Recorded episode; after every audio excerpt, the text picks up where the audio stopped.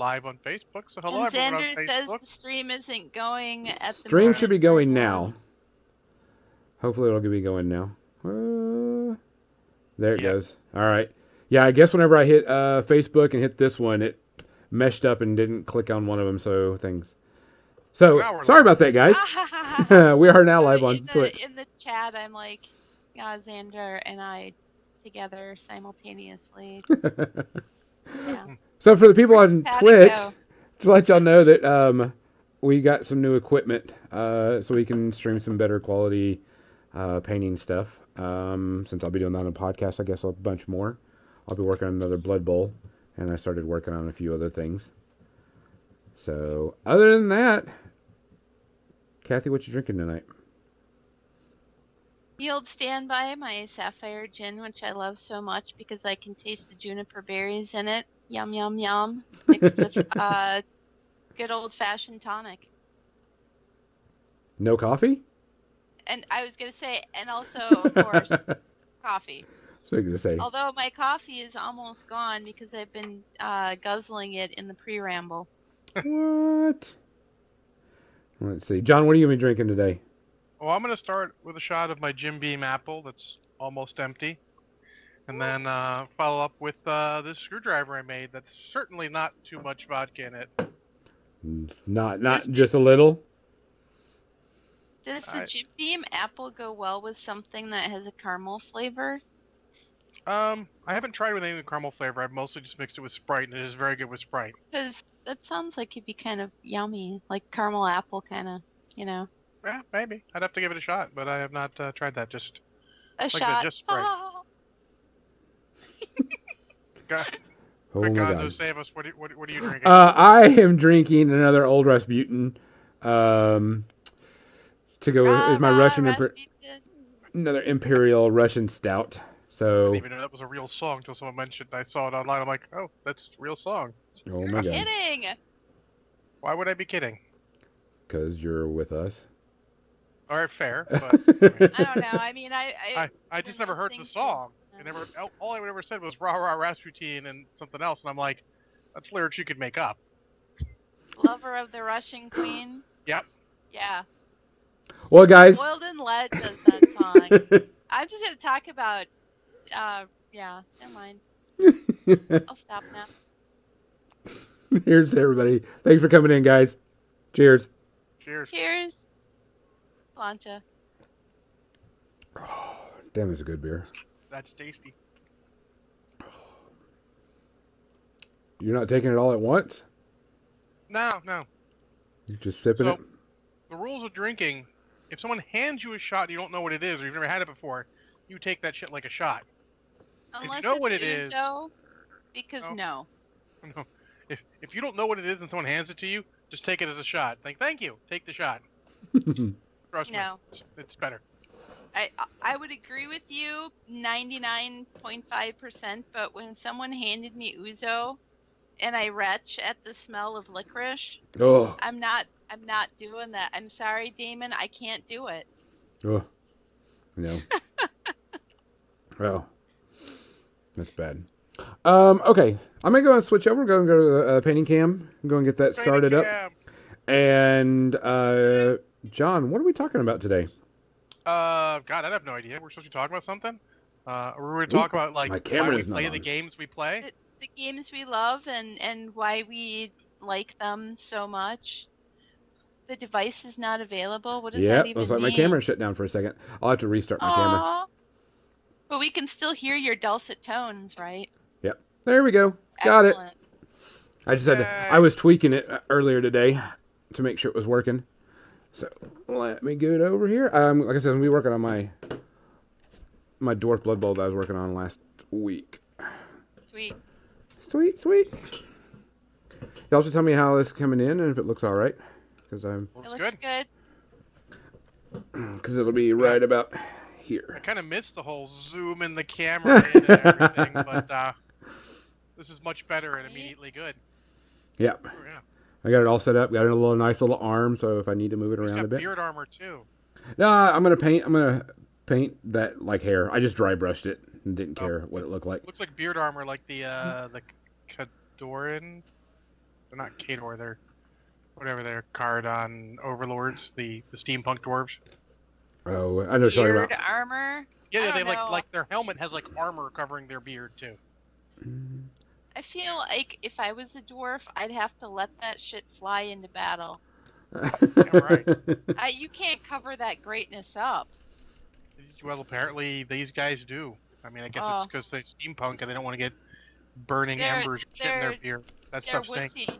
They're Hmm. wussy dwarves in that world. Oh, wussy yeah. wussy I mean- dwarfs. Well, they're just the opposite of the, the fire slayers who are like armor, fuck armor, let's go. oh. All right. So our topic today is why do we play games, and what keeps us playing those games.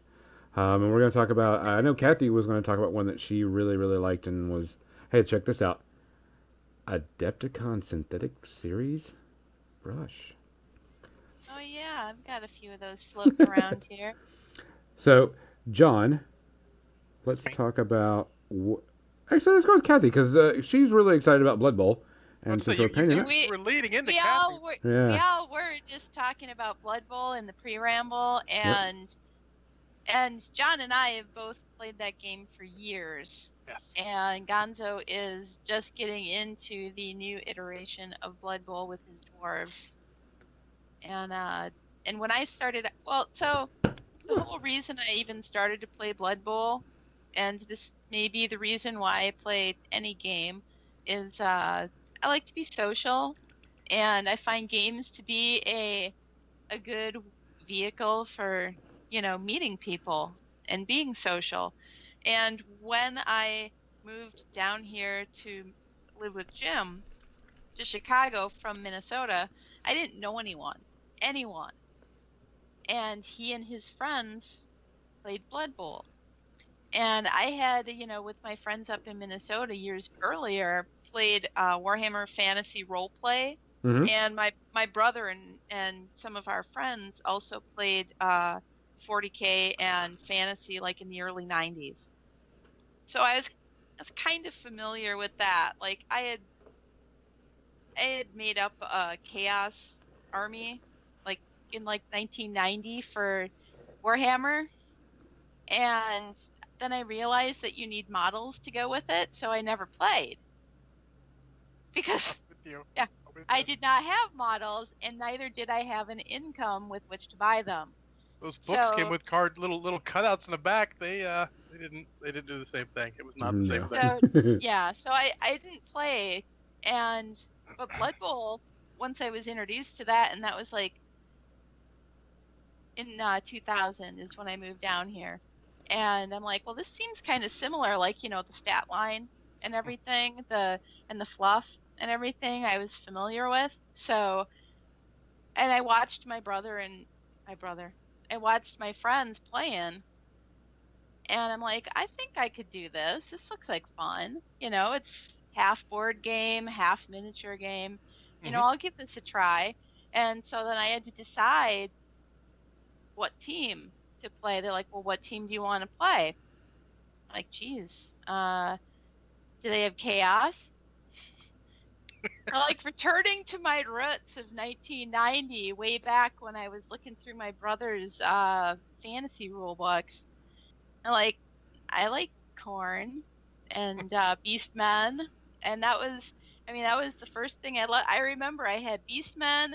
It was all Khorne. It was bloodletters. It was flesh hounds, you know, and so of course my Blood Bowl team was chaos, Mhm. and I didn't know what the hell I was doing, and you You're, know, you're hitting people. That's what you do. yeah. Well, with chaos, that's what you do. Yeah, and Yep. it took me a while to figure out that you can only use horns with, you know, The one blitz? guy on the Yeah. blitz, and I thought that was pretty lame. Actually, it kind of I feel like that hamstrung the team. Like, why can't all four of your guys, you know, use horns?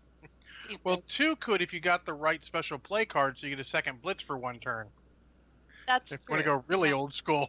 That's, oh yeah. yeah. Oh, the special play, ca- and that was, uh, they were still using the special play cards, those old ones when I first started playing. hmm Those are So great. there were there were many years of living rulebook after that, um, in which to uh to make the game better.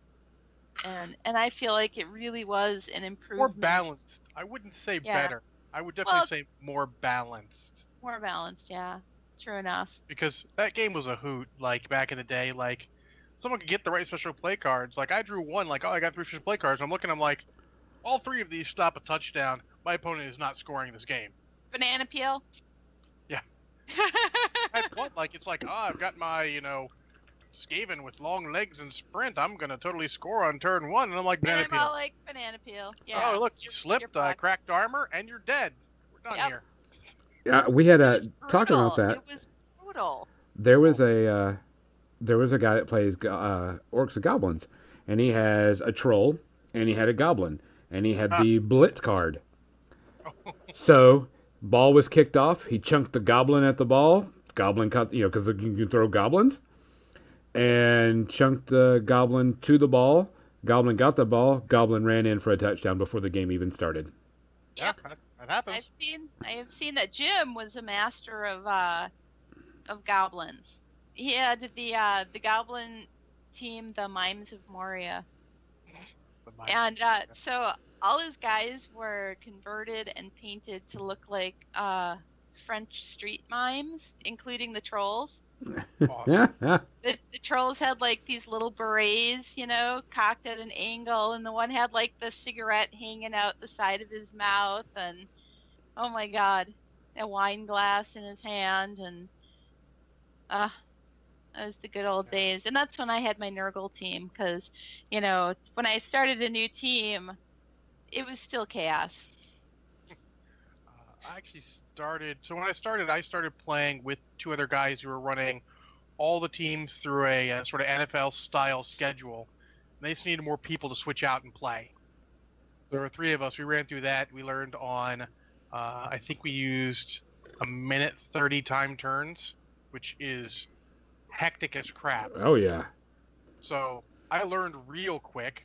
Um, and the first team I actually got for myself was actually humans because uh, this just in, you, you can actually play football with these rules. Yes. That's what I liked about it. I was getting into football. You know, I hadn't really followed it much when I was younger. Um, but getting into football, got this game like you, you can actually play football. Like football plays work in this game. Yeah, And- oh yeah. I was sold at that point, and I played it for a long time. Uh, when I had my store, I ran a couple different long-standing leagues. It was great. It was it was one of our Monday night go-tos. Yeah. Uh, It was We- uh, it good stuff. Um, I haven't played it in years, unfortunately, but That's how I am. We had we had Wednesday night leagues at the uh, at the Chicago Battle Bunker, Mhm. And uh, and just met some great people there who have become really my closest friends. And it was really due to playing Blood Bowl at the bunker, um, that I even heard of Adepticon or even went to Games Day for the first time. You know, so it really just sort of like opened up everything to us and that was we only heard about it because there was a guy who bought one of our painted blood bowl teams and he's from england and he's like i'm coming over to the us and i'm going to be like 45 minutes away from your house so you got to come visit me That's awesome. yeah, Blood Bowl was sort of my gateway drug into the bigger miniature game because actually the guy I was playing with was uh, just one of the guys I played Friday Night Magic with, and you know Magic whenever, and he's like, you know, hey, you should go over and try this because he knew I'd played some minis games here or there. Uh, yeah, shock of shocks. I was actually a role player and a card gamer long before I touched miniatures games. yes It's it's actually surprising considering what I do nowadays. But yeah, so uh, yeah, that all started there and uh, played for years. A lot of good fun times. Um, it's still like I said, I, I got rid of a ton of models. I gave to my buddy to, to eBay, but I kept my Human Blood Bowl team because they're not going away. yeah yeah that's how it is with my nurgle team Mhm. yeah and jim still has his goblins you know those aren't going anywhere I I sold my ex-wife's goblin. She gave me permission. She's like I don't need any of those models anymore. Just get rid of them. You know, do whatever you want. So I'm like, all right, I'm not going to keep the goblins. Just keep the humans. No point in keeping more. Than, I mean, I, like I said, I haven't played it in years. mm-hmm Uh, 2010ish was the last time I played. That was a league at uh, the old uh, GW headquarters. Um, we even get, didn't even get to finish that season. Unfortunately, we were stuck like in the semifinals. We had like a semifinal game to go, then a then the finals. Um, we just didn't get a chance to uh, to finish it off. But uh, that was a hell of a league because I was so upset in the quarterfinals when I was playing the Amazons, and they scored a fucking touchdown on me. Doesn't sound like much, but when through the entire league no one had scored a single point against you, you're like, damn it, someone scored a touchdown. This shit's not good. but no, it's a good, fun game. Uh, I'm glad they brought it back, even if I haven't had a chance to play it. Uh, it's just weird locally. Not not all this stuff uh, comes up. But uh, that's Blood Bowl. Gonzo, you should talk about something. We just rambled about Blood Bowl for quite some time. Well, I was, I you know, get yeah, okay. Let me. Um, I'm gonna talk about the first miniature, big miniature game I played, Mhm. uh, and that was Warhammer Fantasy. It was the f- I Uh, rest in peace. yeah, I had I had moved down from Texas and I had sold a bunch of magic cards to this one game shop. Uh, and that's how I made my first six months worth of money. Oh, Was- magic cards. Yeah, Keeping people out of the poorhouse for a long in the time. early days. Oh, Yeah. yeah. I, But I got a computer with my magic cards. All hail my Black Lotus. I, I, I, I'm going to put a shot up Warhammer Fantasy. Rest in peace. Yeah. Cheers. Cheers. Wow. All right. That's good beer. So, um, they gave me a certain amount of cash and then a certain amount of trade, Oh, which is Even sta- better. even better. So, I bought a wood elf army. I've always been someone that likes, you know, wood elves and yeah. this my first fantasy army too. yeah, and and shooting and you know, I was like, yeah, this really. Whoops, drop my miniature. Really, I would have killed you all. I it was one of my favorite armies. And so I bought into it, bought a bunch of stuff, started painting and playing, never painted miniatures before. Um, started playing in some local tournaments and was having a lot of fun. And this is back whenever, you know, if you killed the general, the entire Yeah. army had to make a rout test. And if they Yep. failed, they just ran off the board Probably fourth edition. yeah, I can't remember what Fourth edition fifth, it was, yeah. but I uh, I was playing in a tournament, and it was when Wood Elves got uh, a, uh, a a forest in the middle of the board, and so I was like, okay, cool, I'll put yeah, and then I was like, all right, cool, I'll put the uh, Way Watchers or something like that. They were like this Way Watchers, yeah. yeah, you know, really top unit, and I gave the Way Watcher uh, leader um, an arrow of slaying or something like that. It was I can't remember what it was, Oh, I'm with you 100%. and so I got first turn, and I was playing against Bretonnians, and his general was sitting out there, no problem, and so I shot his general, killed his general, and his entire army went off the board, and I went, wow, that's kind of sucks. That was the dark days. Balance was not necessarily Yeah. a thing that existed.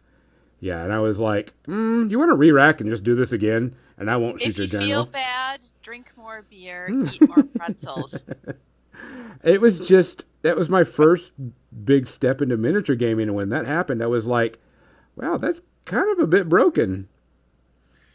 But back in the day, you didn't worry about it so much because no one had too much of an ego about it. Like you said, just let's re-rack and play again. Cool, let's go. Yeah, yeah, a- and, and I had a conversation with uh, my friend uh, Damon Booker. He's the one uh, doing the doing OzCon that I'm going to, and him and I had a conversation about that recently, about you know the competitive nature of games now, because when I was playing, you know, fantasy and That's a whole platform? podcast, sir. yeah, We could do a whole podcast Yeah. on that.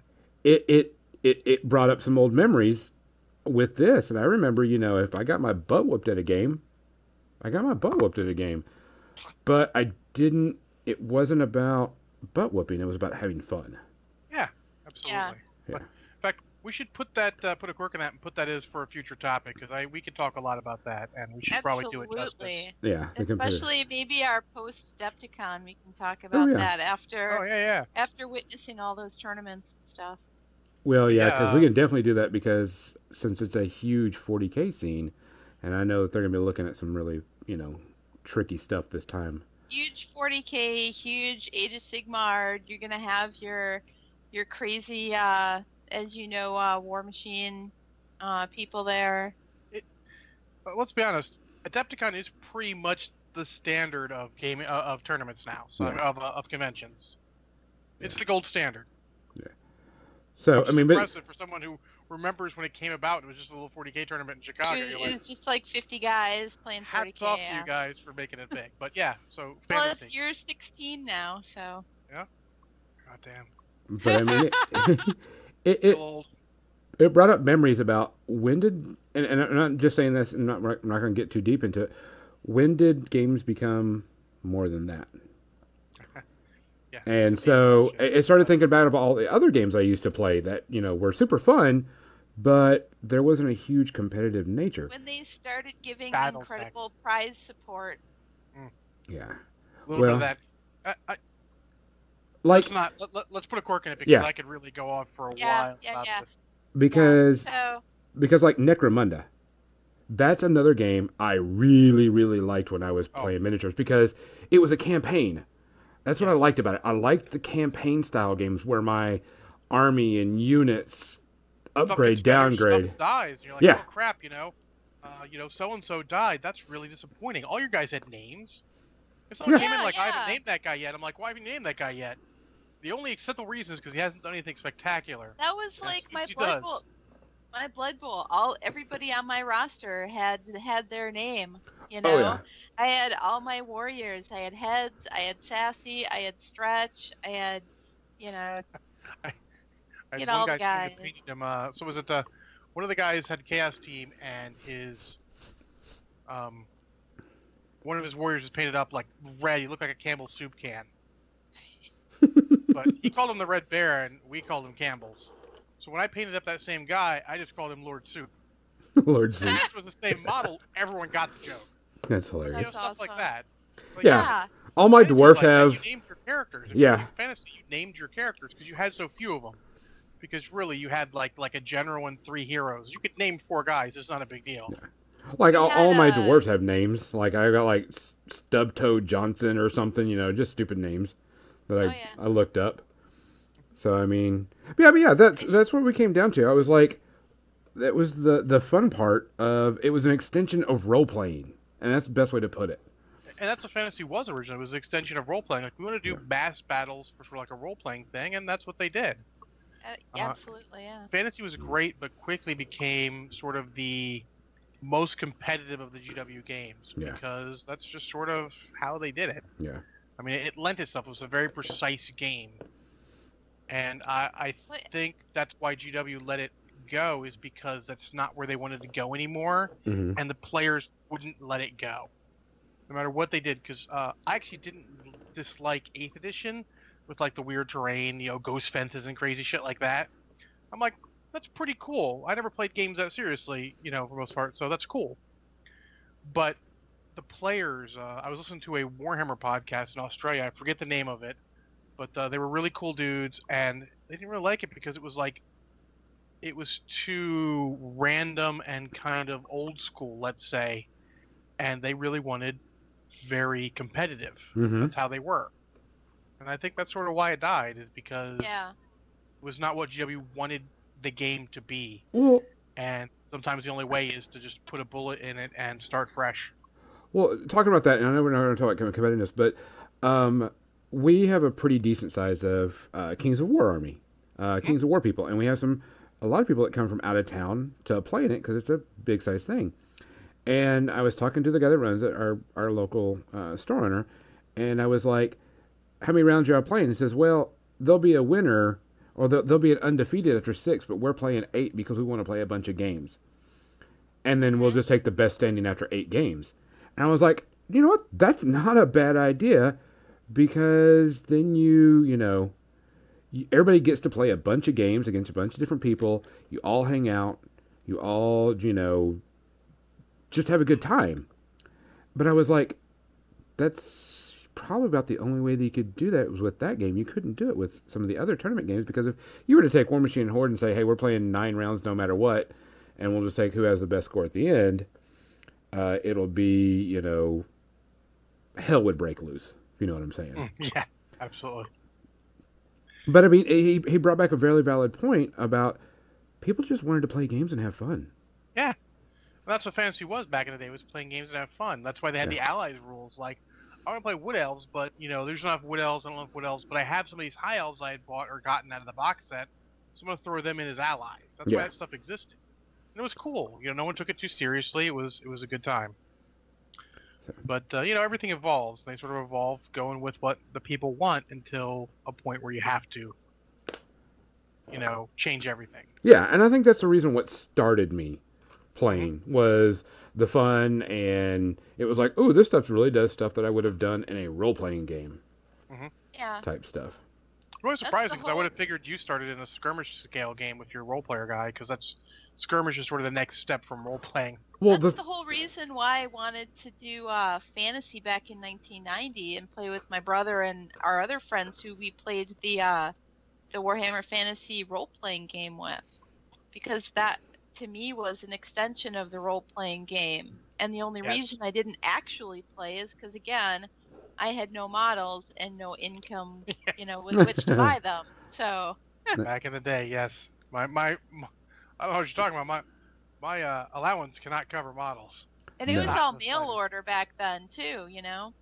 That's because you lived near a Games Workshop store. There was a Games Work two Games Workshop stores in Mar- in the greater Maryland area back in the day. Yeah, at the time I was living in uh, the suburbs of the Twin Cities. So Yeah, so not so much.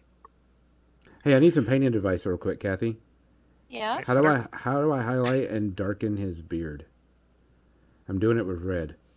You use a lighter color and then you use a darker color. Like what what lighter color should I be using? What darker color should I be using? Turd head. Oh, that's exactly Can't what I would have said. Um, I swear. would That's actually. why we need to hang out, John. I, Um, I, I, I take like a skin color for a highlight for red, See, I haven't. like a sort of peachy, uh, light skin color as a highlight because it's not going to be pink that way. Okay. That's what I do on my bases. I do a, a, a- a fleshy color as the uh, highlight for them because they're kind of reddish. Okay. That'd work. I mean, And even then for- Khador red highlight. Yeah, I got the Khador red highlight. Think of uh, uh, doing your doing something like uh, if you take sanguine base and water it down a bit, that'd give you a good deep. That's I what, like that's what I was thinking. Is doing that was a sanguine highlight as my darker and just like make it as a wash. Wh- Why are you asking me then? I You know was what? asking I would even because- take uh, it in a crazy world, and here's what I do because I'm crazy. Take a little black with your red, like you were saying you like to do, you know, for Mhm. uh, a shading. Just take a tiny bit of black and add that to your red to uh, get your dark color. Okay. Let's do that. And then after you do that, do your highlight after, and do it with uh, that what's that privateer press flesh tone? Like I don't see it on my carousel anymore. Idrian Flesh? Is that the sort of Maybe reddish it- one? The sort of darker Indian sort of tone? Yeah, Okay. yeah. I think I got some of that. Idrian Flesh. All right. All right. yeah, so because it's nice and light, but it's not going to be that crazy orange, bright. yeah, like hot red highlight. Um. So we, we were talking about when we got into game. What's keeping everybody playing games nowadays? Because that's going to be the real kicker.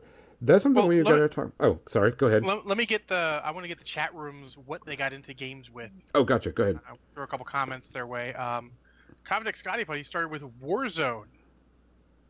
Don't You remember know. Warzone when it first came out? Anyone? No. That's so long ago. That is so long ago. I can make me feel old. Uh, I remember Warzone when it came out because uh, the local store I worked at, I was a manager at, actually got it, and man, we loved just having a different option. It, it was super cool, all metal bottles, totally different than GW. It was really cool to get into. Wasn't Uh, that Kev White sculpting uh, those models too? At least some of them. Could have been, yeah. It was, just, yeah. it was had a some very really cool models. different feel, which was great. Um, unfortunately, the rules were, I mean, now I would call them mediocre. That same problem, but it was also a slightly smaller scale, which made everyone excited. But we, we played the crap out of it for a bit and then just went back to 40k. Um, let's see. The Xander Warlord, his first was Mage Knight.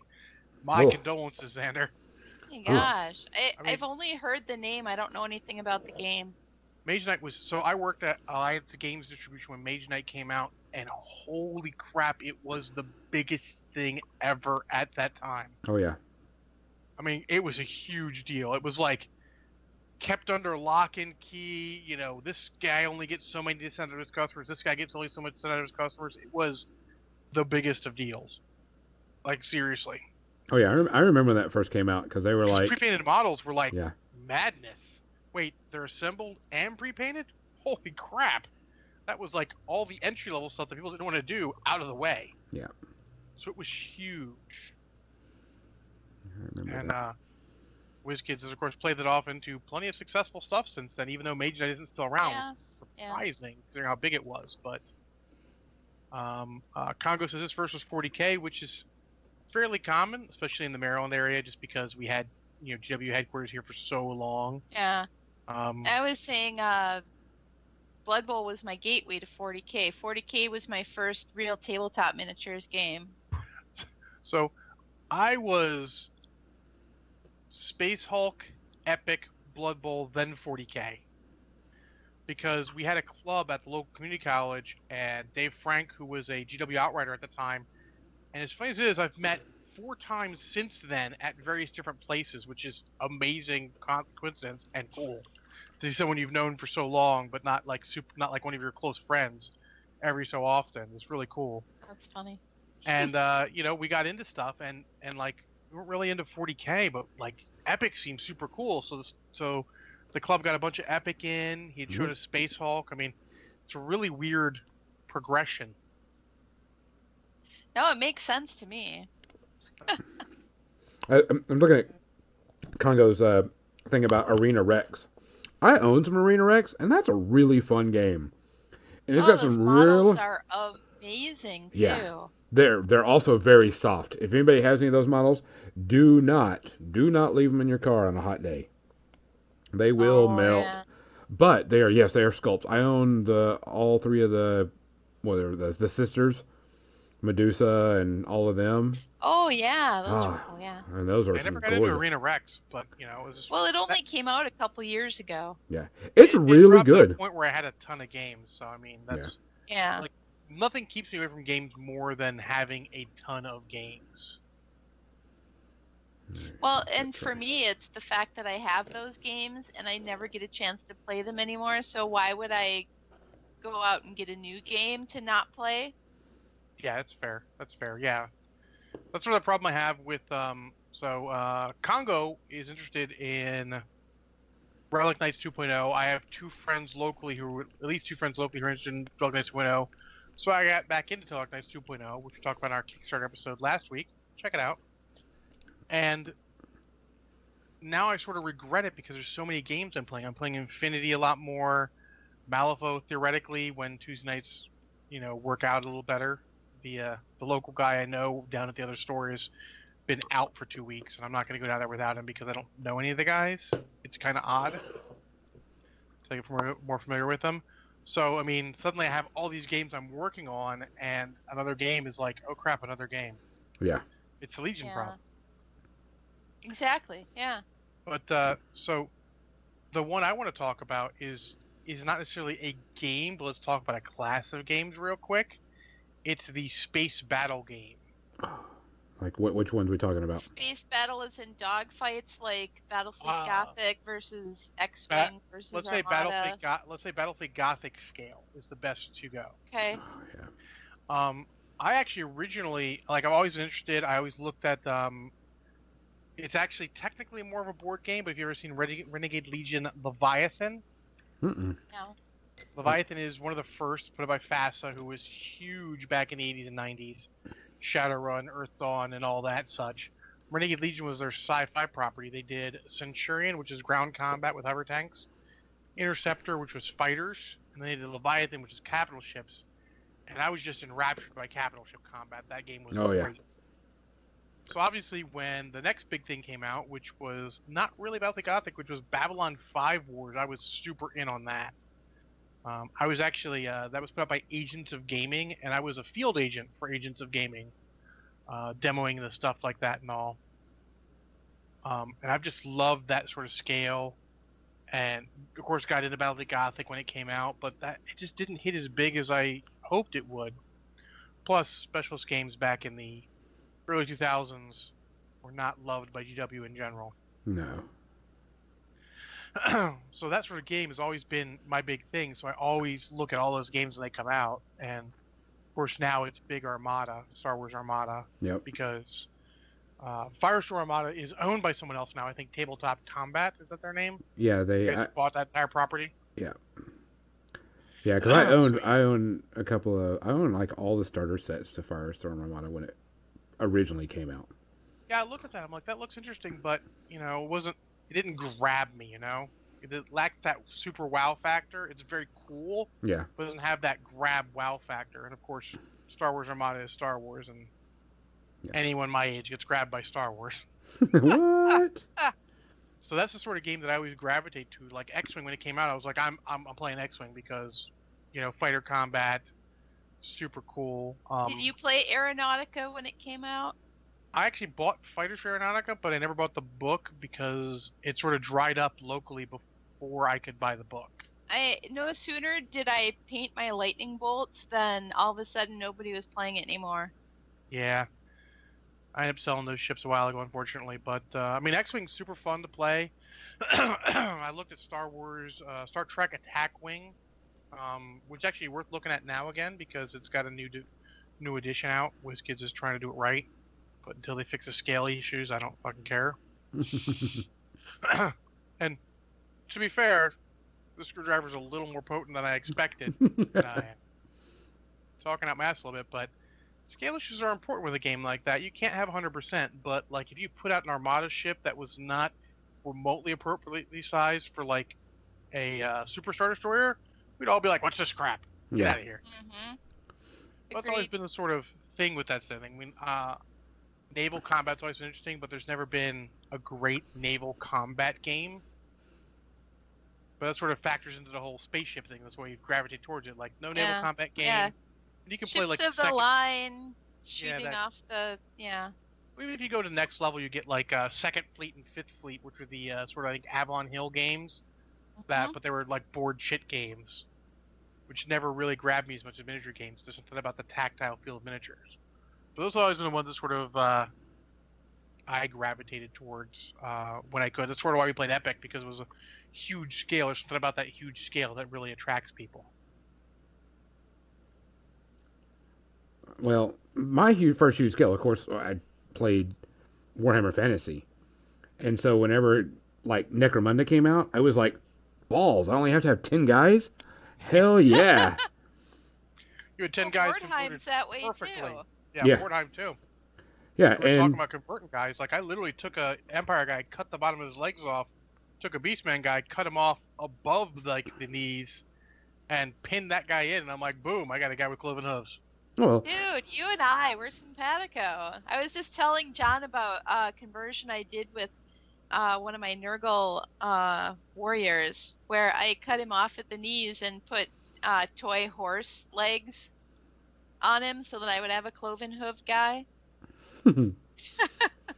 It's the same thing. It just, it was like this vinyl toy horse, you know, like you get the tube of horses at Michael's. And just cut the legs off. I got a bunch of horse bodies floating around here with no legs. Because we've used those legs for modifying other models too since then. Just to not get too nostalgic, just for a minute, because I know Gonzo wants to get to another top, another part of this topic, but man, I miss those days of converting shit. Like GW, Yes. man.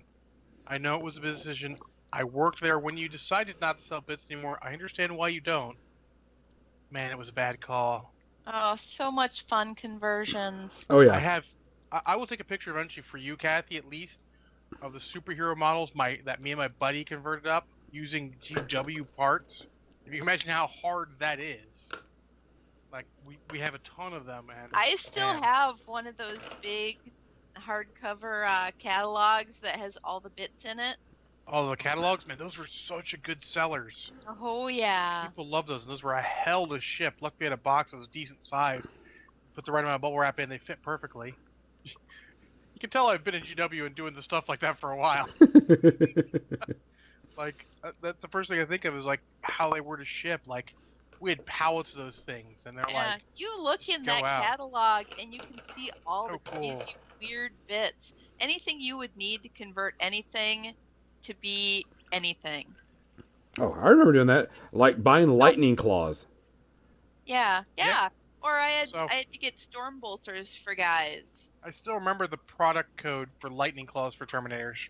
Yeah, because everybody had to have them, and they were hard to get a hold We of. pulled so many of them. Yeah. You weren't Aw. trying hard enough. They, they, like literally, those were cast so often it was crazy. Yeah. Like, my buddy Bill would be like, "I always have this near my table. It never goes back onto the racks because I have to cast it up so often." Yeah. Uh huh. Um, well, Man, going back on the subject that we're talking about, you know, we, we we saw the large games coming in like fantasy and 40k, and then we went to Warmaster. Well, yeah, like even Warmaster, like the, the large scale games. Yeah. Holy Oh, yeah. and then we went back to small games like Necromunda and some smaller things like that, and now we came back to larger style games that are back in, and I won't say back in, but like Warmachine and Hordes, it's a lot more miniatures, Yeah, but it sort of went full circle because it went Yeah. it went 40k When and War- fantasy were the thing. Then it went Necromunda, Mordheim, and whatever. Then back to 40k fantasy. and That's sort of through lack of support, and then back towards sort of that middle ground. The Warmachine and Hordes came in because it fit that. When it came out, it was low model count. That Yeah. was that was what I always thought of it as, and I didn't realize that it became such a big, I mean, army kind of thing. I always thought of it as being a skirmish game. I didn't realize that they changed the rules so much to include, you know, all these different models. I'll be honest, it should have been. It should have always been low problem and making infantry so much better than jacks and, and such was one of the problems with the game. But neither here nor there, not part of this discussion. But Like it's called Warmachine because War Machines. you know, you know. I don't even know when I know. I mean, that was the thing that I thought was cool about that, even though I hadn't actually jumped on board yet. Yes.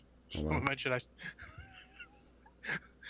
God, I was excited by mentioning you remembered ordering lightning Oh claws. my and god, Monster Apocalypse! Oh, Monster Apocalypse. Yeah, we, we should Mom probably Po- talk about that for a second. Yeah, well, because now we're- I got scale. some of the- now I we're coming back to it now. If you think about it, Circle. Yeah. We're coming back to lower model count. We have God tier coming out, MonPoc.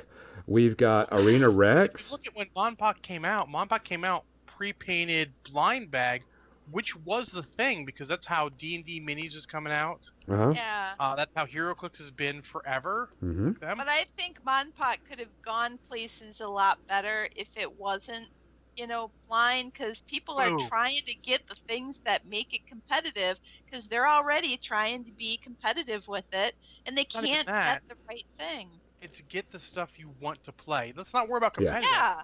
It's if you make it difficult for the person to get the things they want to play, Like they I want to play play. Martians and not these stupid robot things that I keep getting. Hmm? Exactly. Yeah.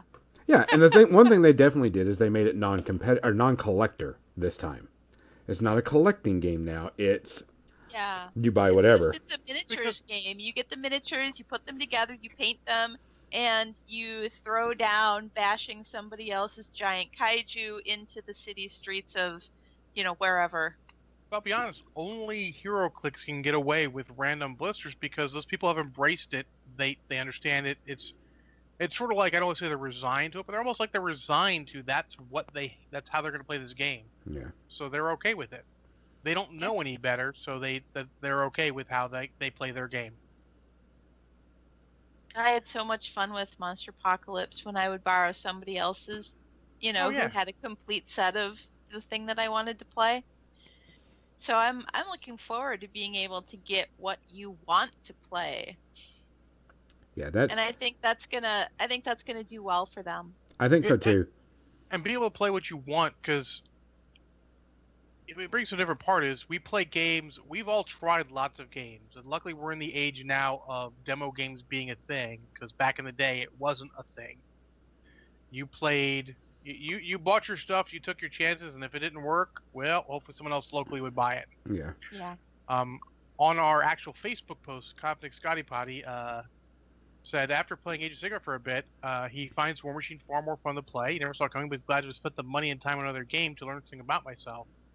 Um, for some games, that's sort of a problem, but I mean, that's sort of the thing. You don't really learn until you try a different game style. Yeah. Because Age of Sigmar is super duper beer and pretzels, and if that's not your thing, you may not know it until you play and realize it's not your thing. Yeah, and see now, I, I won't I won't buy a miniature game until I've actually tried and tested it out and see if I like it.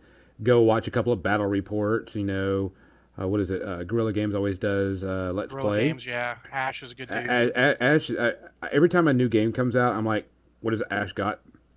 And so I can see what he's doing and see if he's already reviewed it. And his his, his are really good and quick and everything. And seeing that, I'm like, okay, because Gaslands, I don't know if y'all saw that one. Have y'all heard about Gaslands? I've heard of it, Gas. Uh-uh. Gasland is pretty much Car Wars, but you can use any cars you want. Oh yes, I did hear that. Yeah. I have some friends who are modifying Hot Wheels Yes, for that. everybody's modifying Hot Wheels around us, and Oh, that right sounds there like so much fun. is so cool. I'm like, Mhm. that it, it, rem- it brings back that nostalgia.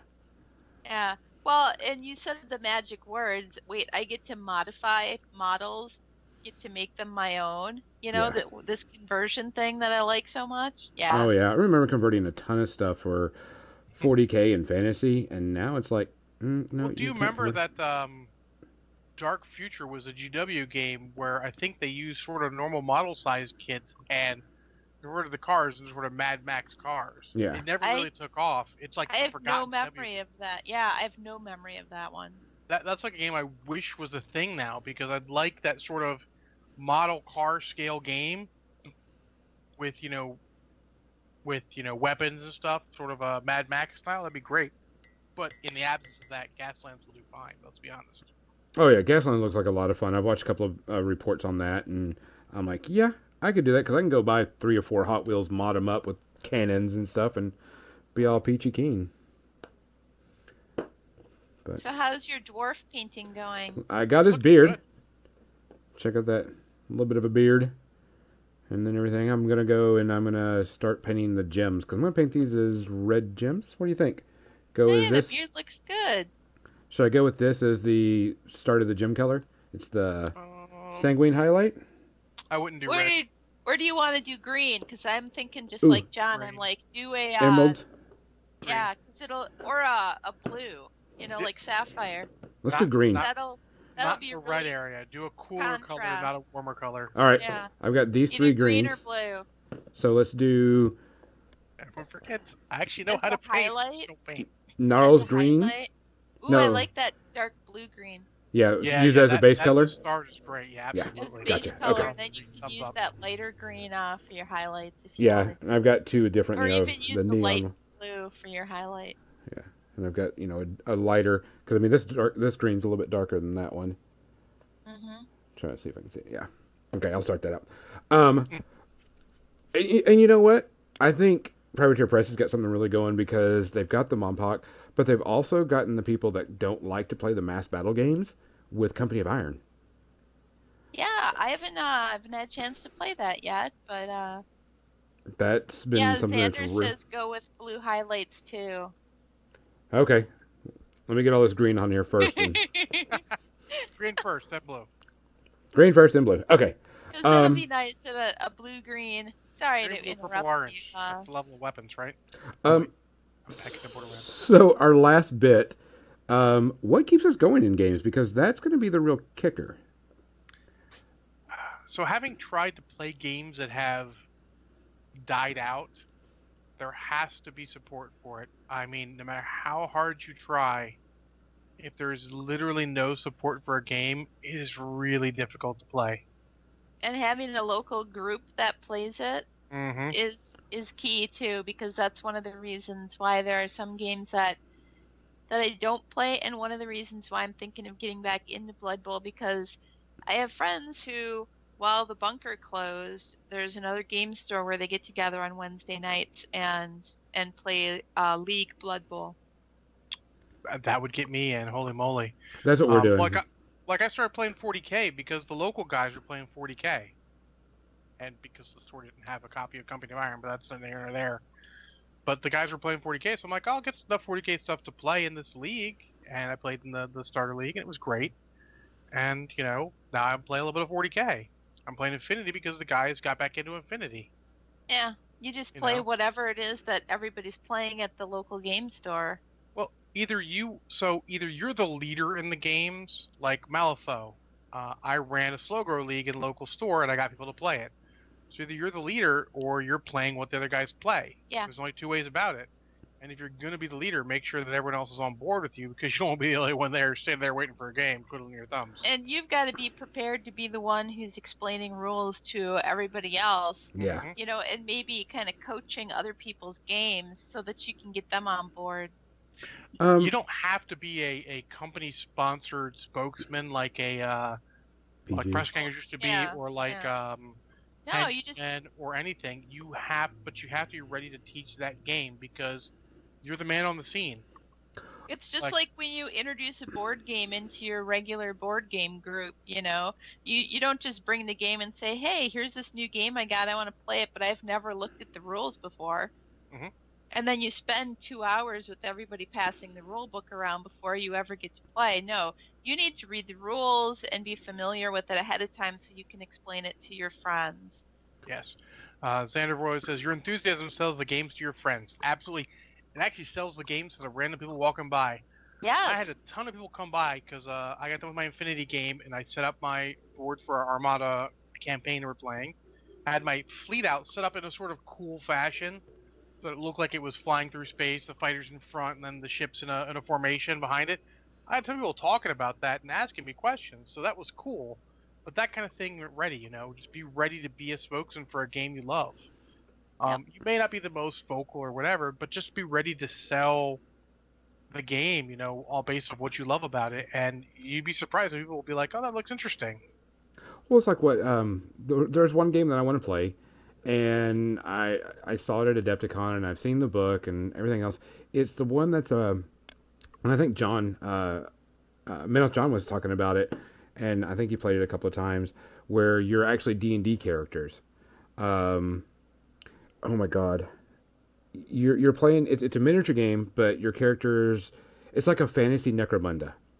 Hmm, Oh, okay. interesting. Uh, Frostgrave. Frostgrave. That's what it was. oh yeah, Frostgrave. And that you know right to what? me I looks would love to get the balls Osprey fun. games people on the podcast sometime.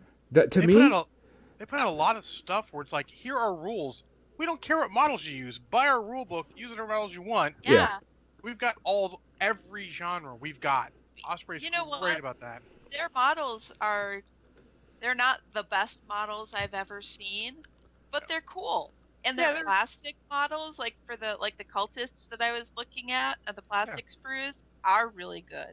Yeah, they're totally fine. I mean, they're they're, they're, fine a lot models.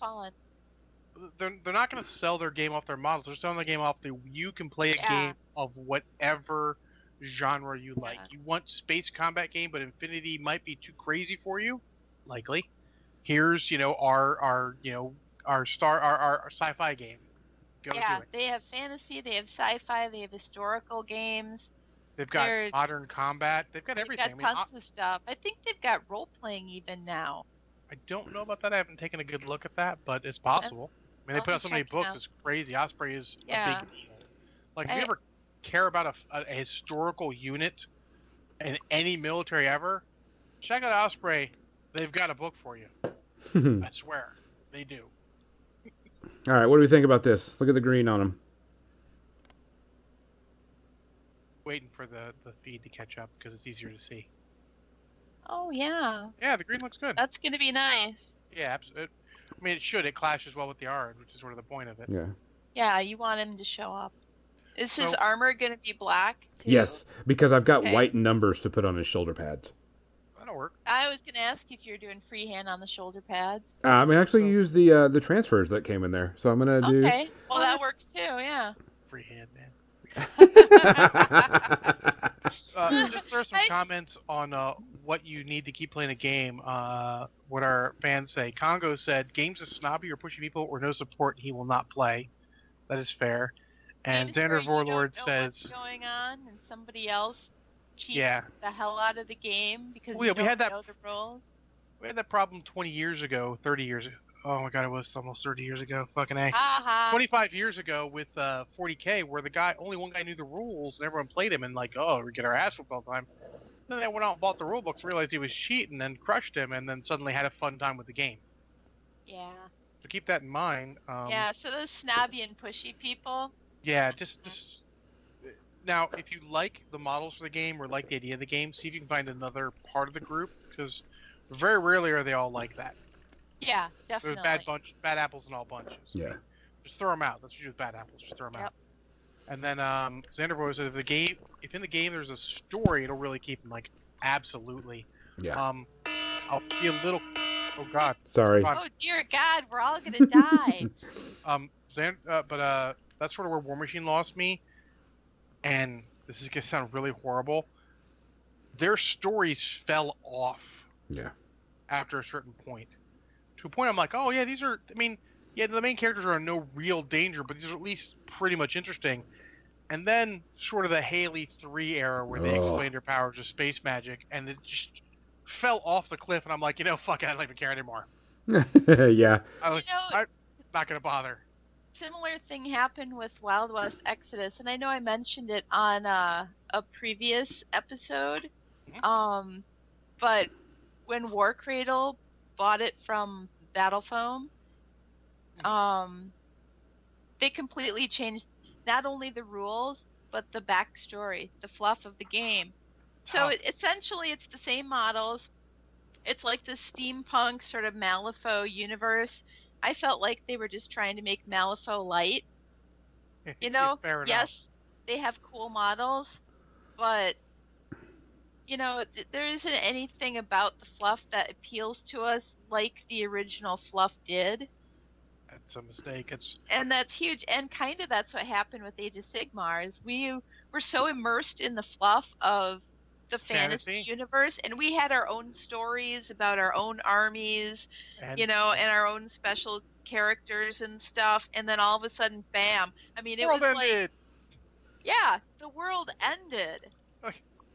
I remember the day it happened. It was like when Kennedy got shot.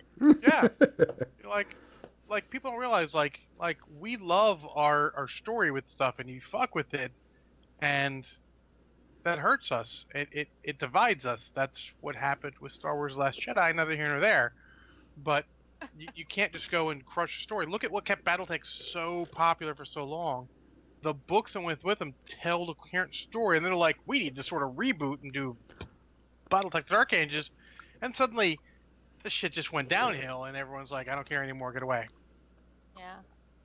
It's you gotta be careful with that. You gotta have good stories, and you and so right now, uh, I'm gonna say it's just because they had a week, uh, a uh, a focus week on Beasts of War.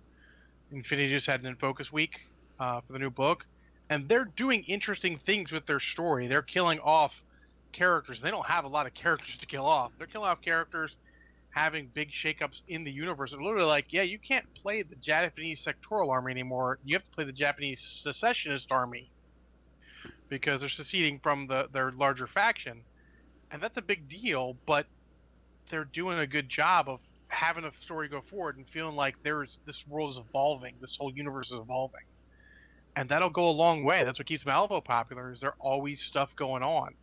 Every book, I mean, honestly, the last book was more story than fucking rules, and that's well, they've super got cool. the they've got the role playing game and everything, which is fantastic. You know, to be able to tie those things together, it almost actually creates more, you know, fluff for the novels and stuff, and really immerses you, just like uh, fantasy Warhammer Fantasy role playing did. Like, who didn't love reading the novels of Gotrek and Felix and, and any Oh, of those yeah. things? The cheesy ass Blood Bowl novels that they Yeah. made. Or even, you know, Cyphus Kane novels for fantasy. Like, hmm those, those are some of my favorites. I mean, you And give I love things some of character. those uh, novels, like the Ravenor series and the Eisenhorn. Eisenhorn series is, was very popular. And then, uh, freaking, like, let's talk about Delphin Realm. The Horus Heresy series is stupid popular. Yeah. Like this something that could have been over in like a trilogy, and they're still going here, ten years later. I can't even. I couldn't keep up. Actually, It's impossible to keep up, unless that's all you do for reading. But uh, well, there you go. There's a little bit on the games we like. I mean, God, we could probably talk for another hour about the games we like and why we play them. Yeah. But I think we got a good overview because we need to go into the Oh, media oh, section. hold on, hold on. I got like white dots to put on this. Well, let's, you can keep doing white dots while we're in the media section. Sponsored You, by Broken End uh, Games. Thank you, Arky Dan. He makes great MDF stuff of all sorts, terrain, base inserts, all that stuff. You should check him out. Tectonic Studios. Yeah, Yes. you said Broken Egg Games. I did. Well, Broken they- End Games does good They, stuff they too, but sponsor the rest of our show. I, I may be slightly drunk. Maybe, slightly. Those are words I used. Fair enough.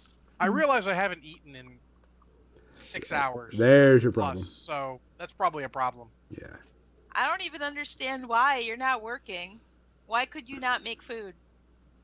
Uh, I wasn't hungry. I ate. I, I watched an episode of Dark Matter. Hey, topical.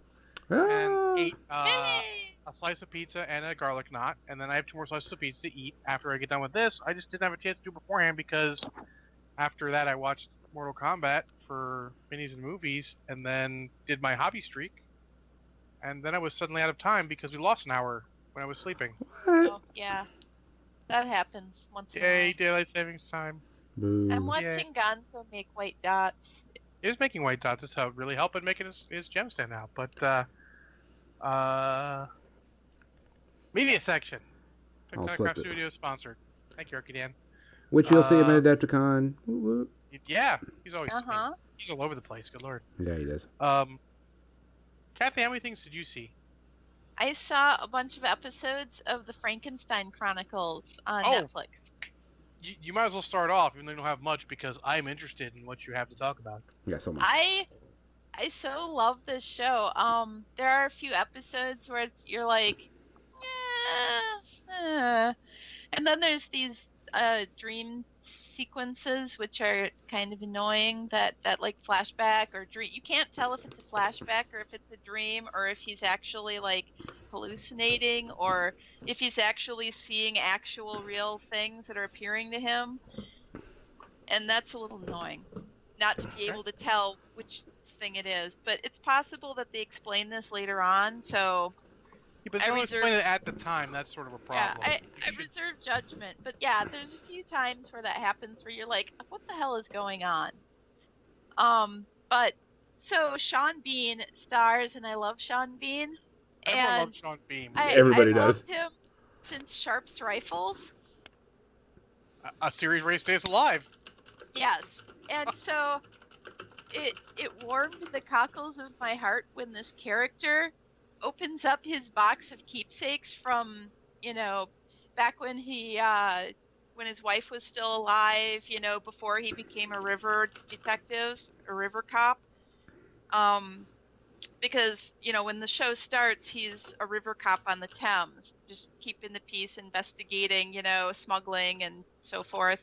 Mhm. And uh so he witnesses, you know, he finds this body. There's mysterious circumstances. Uh, Sir, what's his face says, "We want you to investigate this. Come to uh, London. You need to work here. So you're not going to be a river cop anymore. You need to work for me." And uh, so he gets the all of his stuff together, and he's kind of unpacking his his box of keepsakes and setting up his little shrine to his wife and everything. And and in the box is this sword and this pistol and this uniform and it's his uniform you know from Sharpe's rifles and i'm like oh my god They love to do it. That's why they did the uh, he did the scene in Fellowship of the Ring where he says "still sharp." That was a nod. That was kind of like double nod to uh, Sharpe's rifles. I'm like, yeah I love yeah, do that for him every time i'm like such a geek for that it's awesome That's awesome. so yeah uh, so that's one that jim and i both are watching and we are a couple one or two episodes into the second season now there's two seasons so far so is it? Uh, what, what would you rate it as? I go a shot at Kraken because uh, those dream sequences or whatever it is that they are, are are a little annoying at times, and there's a couple of slow spots that you got to get through. Okay, fair enough. Overall, it's been uh, really keeping my interest. I want to find out what happens next, and I haven't been able to watch it for three days because I've been busy. Are they short seasons or are they like televised 22, 24 episode seasons? Maybe, maybe eight or ten. Okay, so it's like a Netflix season. That's awesome. Yeah. Hey, I want to say Gonzo, thanks for uh, Dick Claw for following us recently. By the way, thanks Dick Claw. We appreciate it.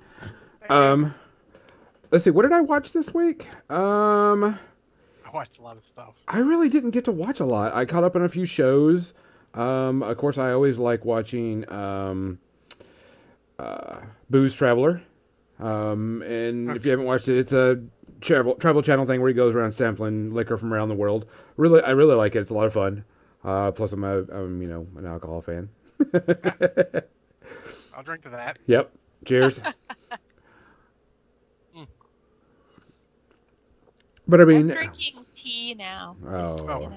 It's, I'm it's only time. maybe halfway through my screwdriver, which is probably for the best. um, but I didn't get to watch much. I was doing a bunch of other things around there. Uh, Uh-oh. no, not Dick Claw, Dig Claw, Cobnick, I- Scotty Potty. Do I have to En- take us home? enunciate.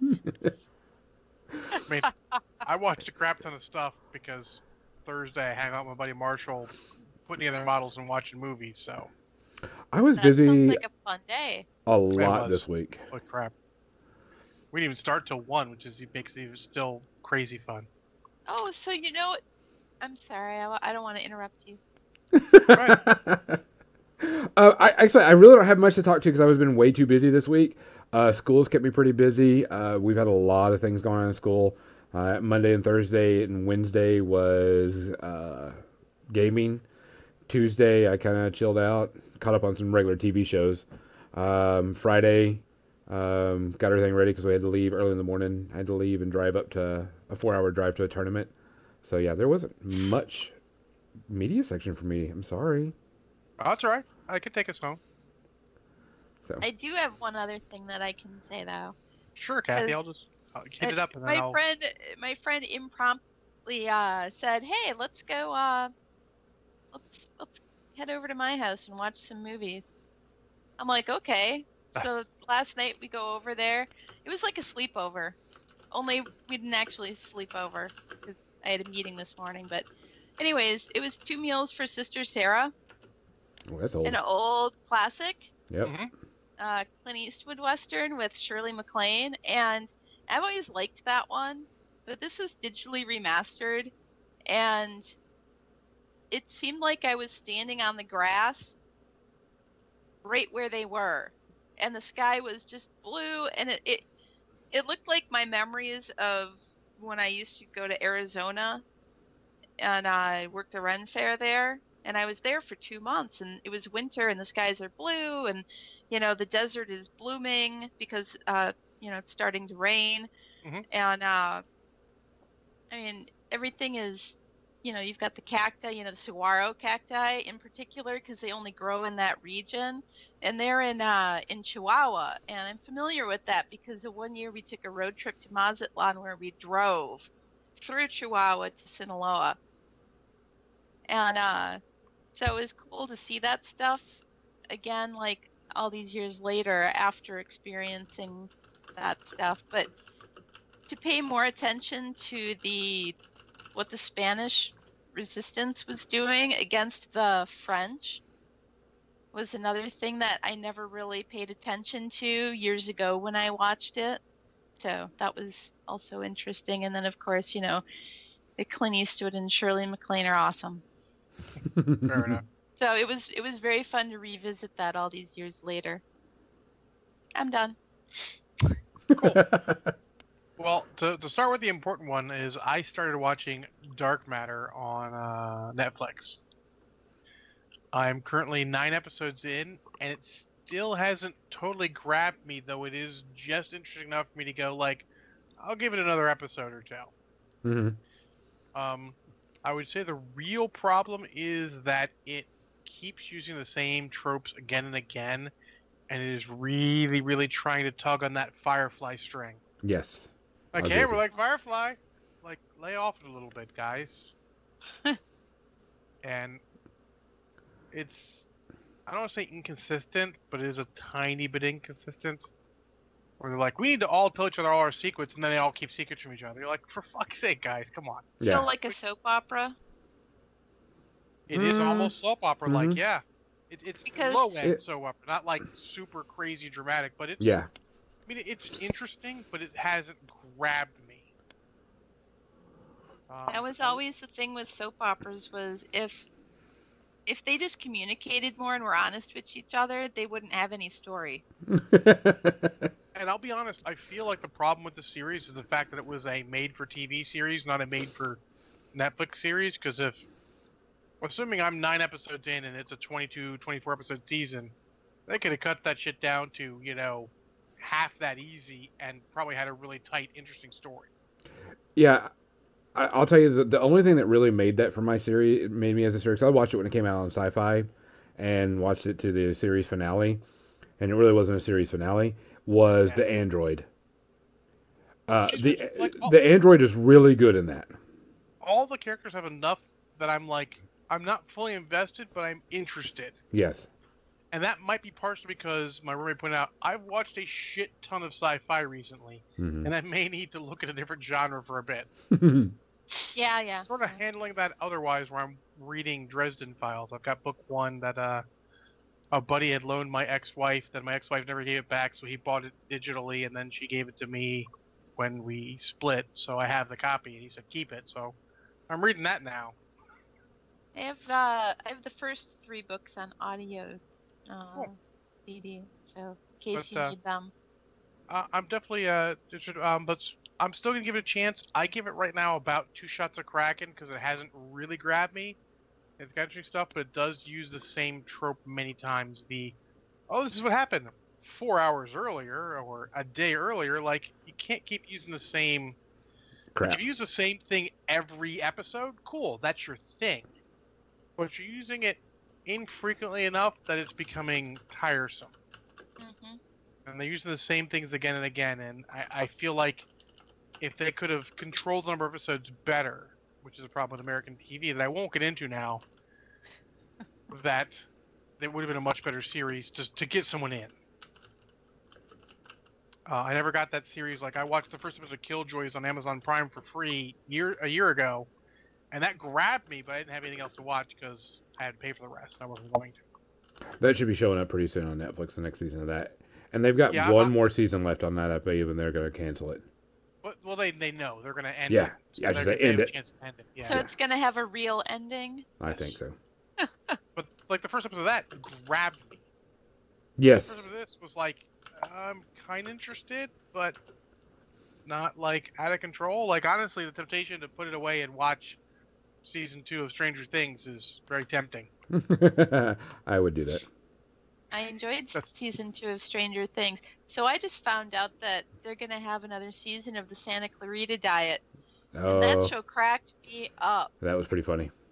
I and it was unpredictable. You think you know what direction they're going in with this zombie flick, Mhm. and then they go in a completely other direction. It's like Cabin in the Woods. How you think it's going to be like this, and all of a sudden, bam, it's going in this other direction.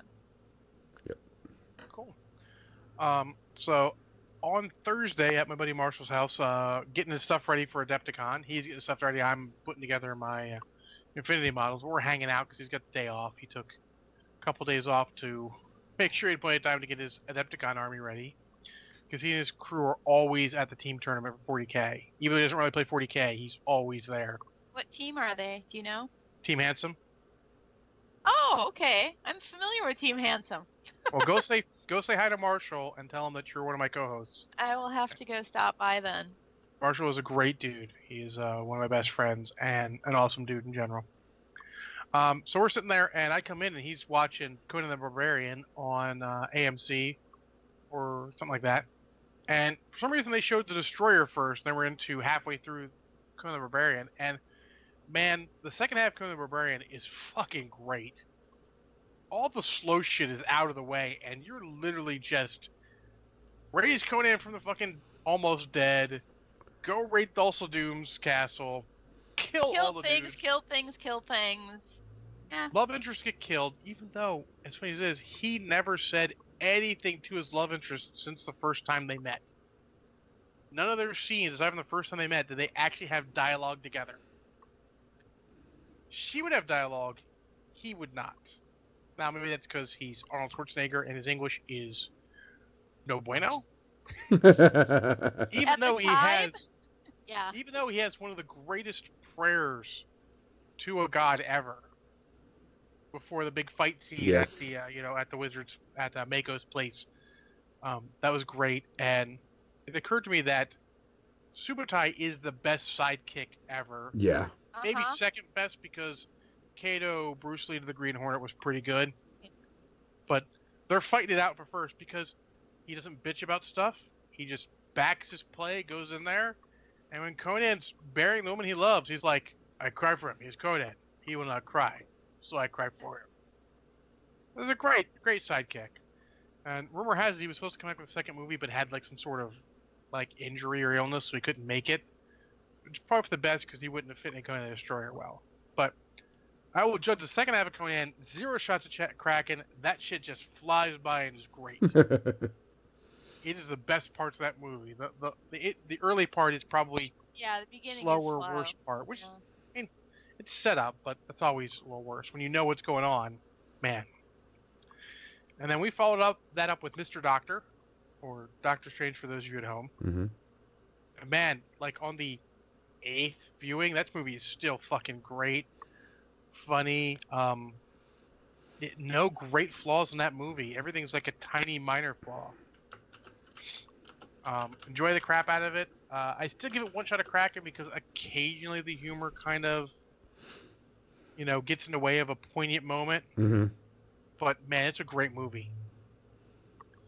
Um, Xander Xandervoort asks me uh, about uh, Beastmaster. Like, Oh my god, I love Beastmaster. Three I've shots seen- of Kraken, but I love it. I haven't seen Beastmaster in a while, but I own it on DVD, so eventually I will watch it, Xandervoort Lord. Just Marc keep with us. Singer in a loincloth. Marc Singer of uh, V They- the miniseries fame. Yeah. Oh my God, V the miniseries, which had Michael Ironside, which made it great. yes, Yep. oh my god, I love him. Yeah. V, V the miniseries was a was a thing. I mean, not to get that off topic. That was a phenomenon. The It TV was. series, no budget and sucked.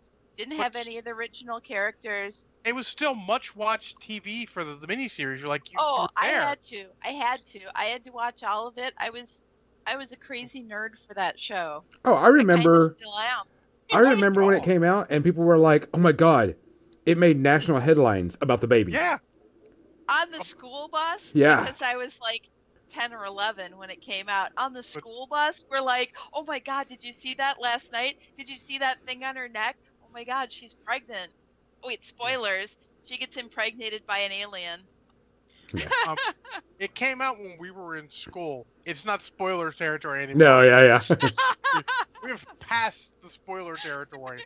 It's in the Rosebud territory. Like, yeah, Yeah. people spoil the shit out of that. You cop, wait you know, rosebud wait what it's so like greatest Anyways. people. This just in.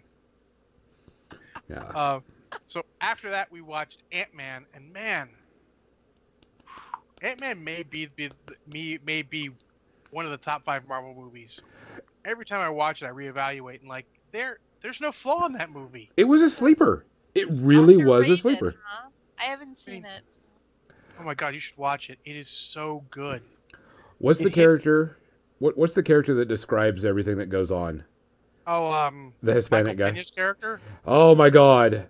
I want so him to good. describe the Civil War. I- everyone says like after you know phase one is eh, phase two is done, we want him to describe everything that happened. Yes. Yes. well like Yes. as in a narrator yes. Yes. He narrates and describes them describes things so amazingly. so yeah. But yeah, is there, I, don't know what I gave it originally. I'm gonna give it zero shots of Kraken because there's really no great flaw in that movie. It is super fun. It's cool. Uh, I enjoy the crap out of it. It it was a sleeper because everybody was like, "Oh, it's just Ant Man," and then you go and watch and you're like, "Wow, that was actually really fun," Yeah, it and fun. it It had was good funny. lines. Yeah, It had good action. Um, it, you'd have to literally nitpick this movie to have any problem with it. Yeah. I, I can't wait to see Ant Man and Wasp. I'm a little worried about it, but I'm a little worried about a lot of movies that are coming out. Well, yeah. But I, I, I if if it goes anywhere near what Ant Man did, Oh yeah, if it's three quarters as good, it'll be fine. yeah, Like Marvel, I, I don't really really worry about Marvel movies. I mean, come on, we talked about in before the preamble that Black Panther just crossed one billion dollars worldwide. and It is the biggest movie in this year so far, and the only Yeah. one that has a real chance of out of killing it is probably Infinity Solo? War? an Infinity War. yeah. The only two that have a chance, I think. Um, so on Facebook, Kirkbeck says he saw the Netflix presentation of The Outsider with Jared Leto. Uh, it was like uh, 1950s time. He said if you like the Cusa and Warren families, it was a good four out of five stars. Um, and it says there's a there's a good there's a good love interest and there's one or two holy shit moments. So check that out if you get the chance. Um, um, I know that. I'll check out anything. I got plenty of time right now. uh, Xander was, or was it who was it? Uh, Xander was talking about uh, Penny Dreadful. Man, yeah. I love Penny Dreadful. That was fun. That, That was, was- fun. my list, I love uh, who's the lead actor in that? The guy who was in uh, Black Hawk Down, which Yeah. my favorite ever. Um, If if, You're if you to help me, like, my brain, is not I braining. can't. I can't brain either. No. Um, Google. I can don't only think of Helena Bonham Carter. That's it. Hold on. Which is the lady. If you like oh wow. typical monster movies with werewolves and all that stuff, Josh Hartnett. Josh Hartnett, yeah, I Yeah. love Josh Hartnett because he's a guy who just does what he wants. Yeah, Like they wanted him to be Batman, he's like, nah, I don't want to be Batman. I'll do what I want. That's awesome. I, I respect that in an actor, and he's he's good in every role I've seen him in. Even like the bit part he played in Sin City, he was good. Penny Dreadful was amazing. Just the look and the way they twisted on old style horror monsters, you know, like vampires and werewolves and you know Frankenstein and all that stuff was really good. It had some really spooky stuff, and you know, it it had some pretty like wow that's pretty freaking creepy, but it was really really cool. Yeah. I really liked it. Yeah. I I kind of sucks that it ended, but they let the series end though. They didn't cancel it. It got an ending, which was good. Oh, good. Yeah. Yeah. Not not from a business standpoint, but I feel like from an artistic standpoint, you should let every series end. Yes. Even a small series like Birds of Prey, if you guys remember from back in the day, got the chance to come back for a two-hour movie to end everything. Uh, what is it? Um, what's the Every Netflix series movie that's doing get it? that chance. That's how I feel. A, a series should have a beginning, a middle, and an end, no matter how well it does. But when it does really well, they want to keep milking that cash cow. So they, you know, they they overextend the writers beyond the ideas that they already had, and they just totally shoot the thing to shit, like they did with Lost. Well, look at I don't know Battlestar Galactica. hell or that look at up, uh, Babylon 5. Babylon Five was the same way. He yeah. had five seasons planned. He's like, we're not going to give you a fifth season. He's like, well, fuck. I'm going to condense the fifth season into the fourth season. It was still really good. Then the fifth season came out, and it sort of like was.